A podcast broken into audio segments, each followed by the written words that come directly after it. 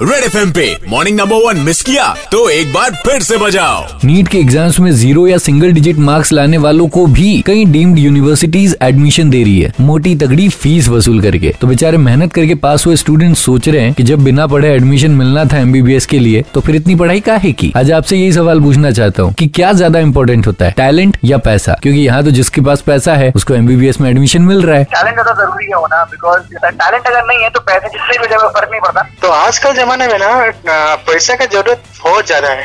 Definitely ऐसे talent is more important क्योंकि talent रहेगा तो पैसा आएगा बट पैसा होगा तो मतलब गारंटी नहीं ना कि टैलेंट आएगा या नहीं। आज के जमाने में ना पैसा ही मायने रखता है। मतलब टैलेंट वाले को पूछता कौन है?